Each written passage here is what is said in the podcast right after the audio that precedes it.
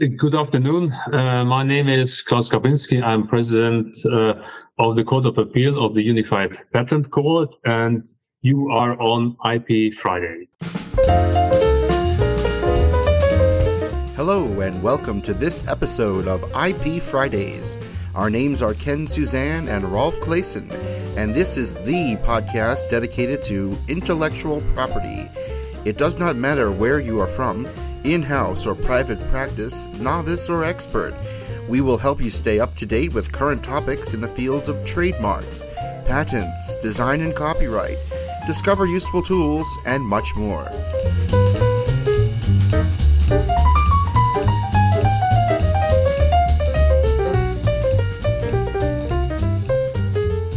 Welcome to episode 141 of IP Fridays. Today's interview guest is Dr. Klaus Grabinski, who is the presiding judge of the Court of Appeals at the Unified Patent Court. And we talk about the Unified Patent Court system, which launches next Thursday on 1st of June 2023. But before we jump into the, into the interview, I have news for you. The content management system of the Unified Patent Court seems to have problems. It's uh, quite overloaded and it's very difficult to use at the moment. So the Unified Patent Court recognized this problem and now allows hard copies to be filed for opting out patents. So you don't have to use the CMS, uh, the content management system anymore, but actually can file opt outs, requests for opt outs on an USB stick and the details are provided on the website of the Unified Patent Court. This is as of 25th of May, so yesterday. The Industry Patent Quality Charter, which was started by companies such as Siemens and Ericsson and Bayer, has gained a lot of attention in the last days. A lot of news outlets in Germany featured this Industry Patent Quality Charter and citing declining quality of granted patents at the European Patent Office. Emmentaler cheese cannot be trademarked in the European Union as the German public sees it as a type of cheese rather than by its geographical origin, Europe's second top court said on Wednesday, so two days ago. Court said since the mark applied for is descriptive of a type of cheese for the relevant German public and is not perceived as an indication of the geographical origin of the cheese, the General Court concludes that it does not enjoy protection as a collective mark. Now let's jump into the interview with Dr. Klaus Grabinski. Today's interview guest is Dr. Klaus Grabinski. If you don't know Klaus Grabinski, he is the president of the Court of Appeals of the Unified Patent Court. And also, he has significantly contributed to the drafting of the rules of the procedure of the Unified Patent Court. And he is also still a patent judge at the Federal Court of Justice in Germany. Thank you for, very much for being on IP Fridays. Thank you. It's a bit like uh, coming home. I've been on the program already twice, uh, and uh, it's always a pleasure. Thank you for inviting me. Thank you for coming back, and I'm very grateful for your valuable time. So I have questions of very different types, and first maybe some administrative issues. You have been deeply involved in creating all the articles and rules that will govern the proceedings before the Unified Patent Court. Are you satisfied with the current proceedings? Yes, it's true. I've been a member of experts uh, committees uh, that uh, were advising uh, first the European Commission and later the preparatory committee of uh, the UPC. And uh, well, the, the, the, larger outline of UPC proceedings is that it is front loading. So that means that parties are required to put all their arguments, all facts, they are relying on, all evidence they are relying on uh, in a, a written uh, procedure uh, that uh, uh, will be followed by a uh, interim procedure. Main purpose of the interim procedure is to organize, do everything that is necessary so that the oral hearing can will not take at least in an average case no longer than one day. So it um, it should not be like in some uh, common law countries uh, uh, on a regular basis that oral hearing uh, take uh, several days, even several weeks sometimes. Uh, and in that regard, I'm regarding that structure of, of the proceedings. I'm satisfied. Yes, and that is quite um, something that hits the eye if you see the judges. Um, on the other hand, the rules have been also influenced by the British legislation and the case law of the UK. And the UK is no longer part of the unified patent system, uh, as it was with the case law of the uh, European patent, uh, the EPC, I mean. The early decisions will probably lay the groundwork for the future case law. So will the early decision remind us more of German case law, of British case law, of French case law, the Dutch case law, or do you think it will be mostly governed by the case law of the boards of appeal of the European patent system? What do you think? I think uh, we have to distinguish between uh, substantive law and uh, procedural law. Regarding substantive law, um, uh, there is already a, a, a, lot of harmonization in, in Europe. Uh, on the on the national level, and uh, I expect the UPC to build on uh, this case law. Um, and um, regarding procedural law, um, there the procedure is to some extent new. It's it's different from from the national procedures, and in that regard, I expect the UPC to to to give its own interpretation and to develop, uh, uh, of course, its its its own uh, case law. And that, of course, there are some issues where you have, particularly also in the substantive law, where the national courts have different views, and then it will be interesting to see uh, which way uh, the UPC uh, will go. And then, of course, there are also issues concerning substantive law um, where there are no, there's no case law at the moment, uh, new developments, and then again, it will be interesting to see how the where the UPC will go. But don't forget, uh, uh, most of the uh, the judges uh, um, are experienced uh, judges from the national jurisdictions. So, so um, it's it's not going to be uh, uh, it's we're not going to be completely new uh, from scratch. I also don't expect big surprises. Uh, some technical judges are um, practicing patent attorneys in patent law firms, and some of them have left their jobs in the patent law firms to avoid um, a conflict of interest or the problem of impartiality. And some did not. Um, will you or your colleagues offer some guidance how to address this? Well, uh, the issue of impartiality of judges, uh, conflict of interest in particular, is uh, dealt with in principle uh, by Article uh, 17 of the UPC agreement and by Article 7 of the UPC statute.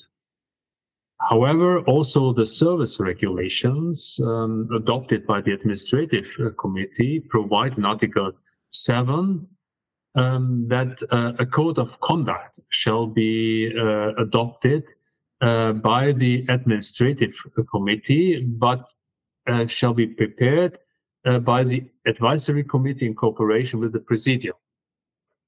and, and uh, that procedure is work in progress at the moment.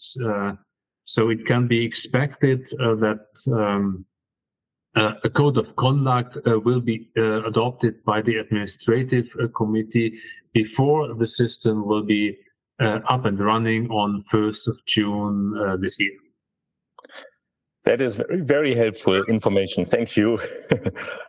so, um, one other question that I got from small clients um, some are very small entrepreneurs who often after long consideration uh, apply for maybe only one patent european patent.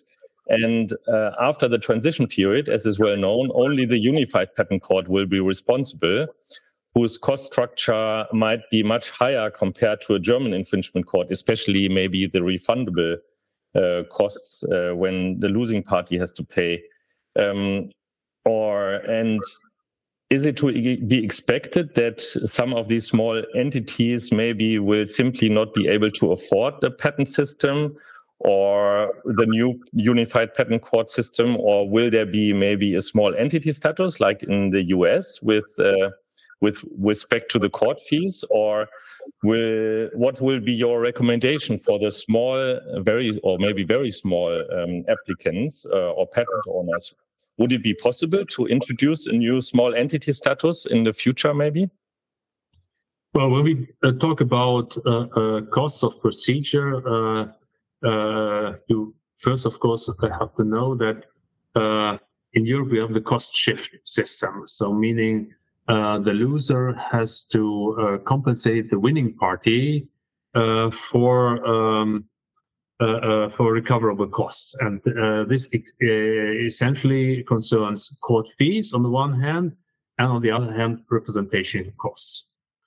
So regarding cost court fees, um, I'm not sure whether the UPC is really uh, uh, um, more expensive uh, than national court systems, where at the moment cases are brought to.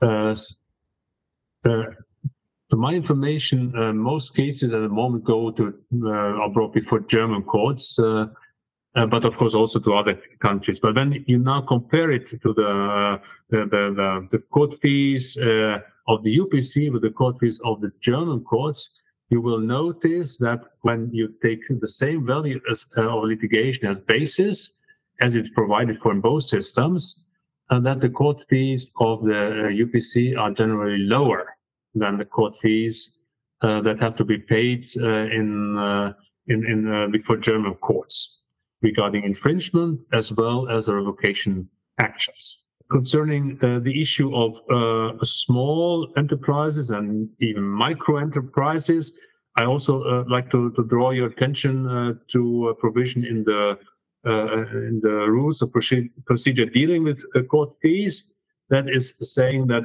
uh, these parties they can require to pay only 60% of the court fees, so even less than the already comparatively, at least when you compare to the German system, low court fees um, before the UPC. Another uh, aspect, of course, is the recoverable uh, cost of representation. Uh, and uh, in that regard, uh, um, when again I compare it to the German system, in the German system, depending on the value of litigation, a, a, fixed amount of money has to be paid as a recoverable representation cost uh, by the losing party to the winning party.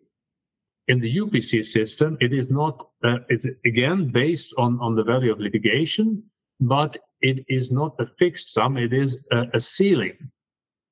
Uh, and so it means that uh, uh, it, will not go higher than ceiling, uh, but uh, it, of course, it, the cost decision can be below the ceiling and much below the ceiling, depending on on on uh, on the on, on the costs that were um, made and were appropriate, of course.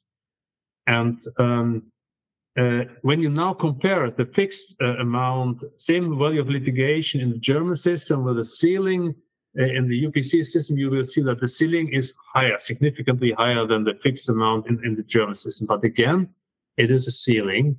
And uh, uh, I don't think in, in all cases, Uh, uh, costs will uh, um, recoverable costs will end up at the ceiling, at the level of ceiling. But details will still have to be developed by the court we will have to see. That's right.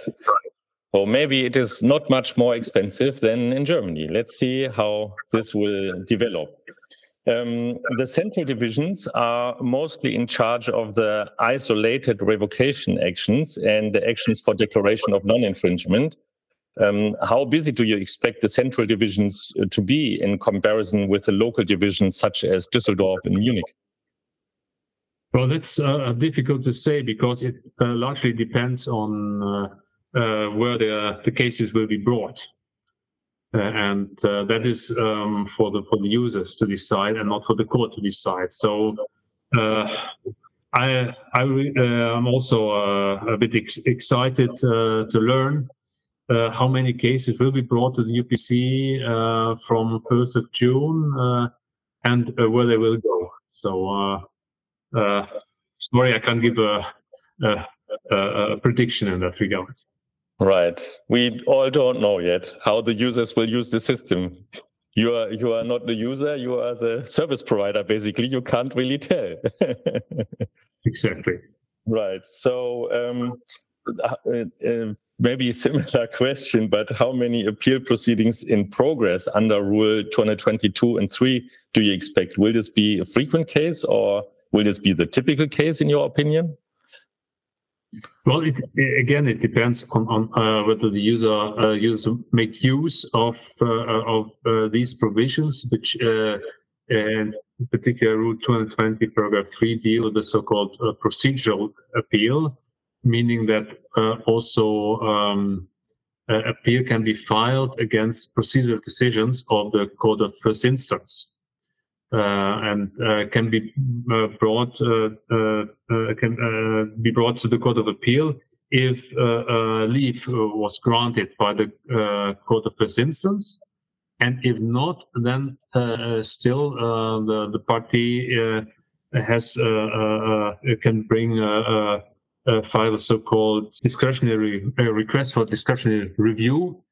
And when then the standing judge uh, uh allows uh, the, the review, then uh, again, uh, this uh, issue will be brought before the Court of Appeal. so we will see to what extent parties will make use of, of this instrument.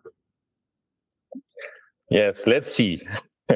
I also have some questions regarding the interpretation of the law. We all don't know how the how the court will decide, but um, there is case law um, um, in all the nations currently. For example, by the Federal Court of Justice in Germany, where you are part of.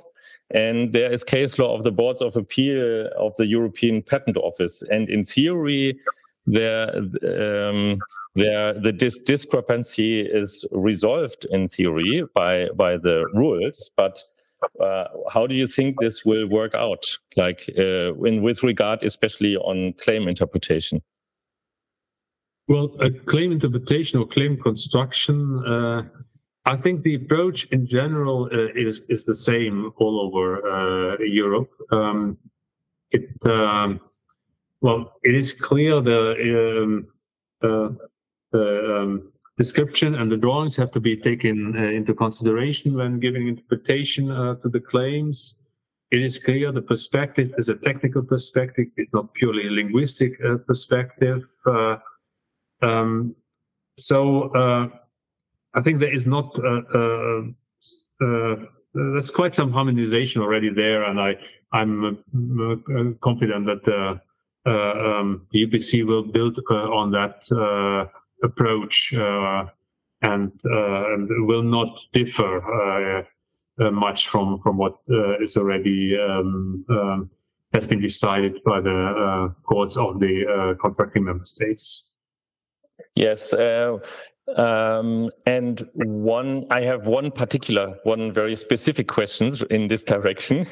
Will the UPC apply the problem solution approach of the boards of appeal, or will it go more like uh, have the interpretation of the national courts? Well, I think uh, the perspective is probably a slightly different uh, perspective of the EPO as uh, as a patent office and of course also uh, the boards of appeal that are uh, to some extent um, um, designing uh, the, the case, uh, uh, the approach, then put into practice by the by the examiners and and, and the courts on the other hand, so court litigation. Um, the situation in, in prosecution is uh, there's the examiner uh, that has to uh, make his uh, research and and then uh, uh, um, in, in and then in contact with the the applicant decide on the patentability of of, of, of the patent. Um, in that regard, I understand that uh, there is, should be a very well formulated, defined approach, which is called the uh, problem solution uh, approach, developed by the essentially by the boards of appeal. In uh, in, uh, in, in court litigation, patent court litigation, it is a different situation. Uh, usually, um, the claimant um, submits certain lines of argumentation. Why, for example uh, uh, the the uh, invention as laid down in, in the claim was obvious to the person skilled in the art. For example, combining prior art a with prior art B, prior art A with prior art C, and B with C, for example, and then giving arguments why it was obvious. Uh, then, of course, defendant uh, the other way around uh, gives patent uh, owner gives arguments why it was not obvious. And then it is for the court uh, to, to have a look at this uh, and, and decide who is right and who is wrong. so um, that's a different approach. And I guess the, the UPC will more build on the approach that is already applied by the national courts of the contracting member states rather than the approach that is practiced uh, by the EPO. Uh, but of course, there are a lot of overlap uh, in that regard, so it's not completely yes. different. Uh. I agree. it's uh, nearly identical, but uh, there are subtle differences. At least some people think there are. So let's see how this will work out. And I agree, it, you are dependent on the arguments brought forward in the court and not on any structure that was uh, given by the boards of appeal, of course. So um, I, I have a question regarding the future of the national patent infringement courts. Where do you see the future of the national patent infringement courts in, let's say, five or ten years? Um, how do you see? How do you think this will develop? Well, uh, during the first seven years, so the so-called transitional period, uh, um, um, parties can um, bring uh, uh, um, litigation to um, uh, with regards to classical European patents in parallel to the national court or to the UPC. They, so they can decide. So that will, I guess, also mean a lot of work for the national courts. Then you have the opted out uh, uh, European patents that can only be litigated before the uh, national courts. That's again uh, uh, a lot of work, uh, I guess, for the for the national courts, or leave a lot of work for the national courts. And then you have the national patents that also can only be brought litigation that regards to the national courts. And uh, so uh, I expect uh, the national courts to be busy during that time. So after the seven years, again, all opted out patents still uh, uh, uh, uh stay uh, uh, with the national courts as well as the national patents. So also there is, I guess, a lot of work for the national courts. But in parallel, I also expect the work for the UPC over the years increasing a lot. in particular, when when uh, a case law has been developed uh, by the UPC, and that um, and from that case law, the um, the users uh, uh will learn what they can expect uh, from uh, from the new court. Yes, I have one last very important question, maybe the most important. So, what is your most important message to our listeners who mostly come from the US? Some come from Germany, some UK, and 80 other countries. so, what do you want to convey to our listeners about the Unified Patent Court? What is your most important message? Yeah, well, this year it's uh, the 50th anniversary of the signature of the European Patent Convention. And uh, and the, the system uh, is in place uh, uh for about 45 years now. And, uh, uh, and this system allows users to get a patent granted with respect to almost all European countries uh, in uh, one-stop shop only. And there were always a lot of um, efforts to have a, a, similar system also with regard to the enforcement of the patent. So the second column, if I may put it like this, of the European uh, patent system. And uh, the uh, um, and now it is there, uh, uh, not of course uh, covering all the EPC member states, but 17 countries uh, participating in, the, in, in uh, this uh, new system, UPC system, and that that is covering three quarter of the EU GDP. So it is quite an extensive, quite an important part of of uh, uh, the European uh, market that can be covered. And I think that is the most important message that now at, least to a large extent, also enforcement can be a, a one-stop shop only. Thank you so much for this great interview and for your patience with me. Um, thank you very much for being on IP Fridays. It's always a pleasure, and uh, thank you too.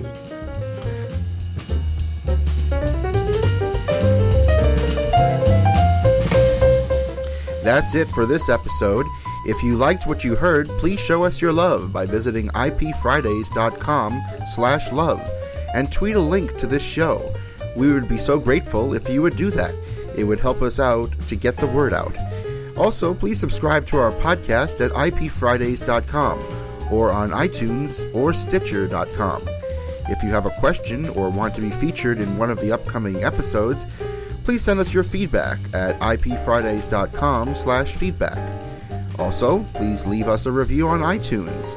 You can go to ipfridays.com slash iTunes and it will take you right to the correct page on iTunes. If you want to get mentioned on this podcast or even have comments within the next episode, please leave us your voicemail at ipfridays.com slash voicemail.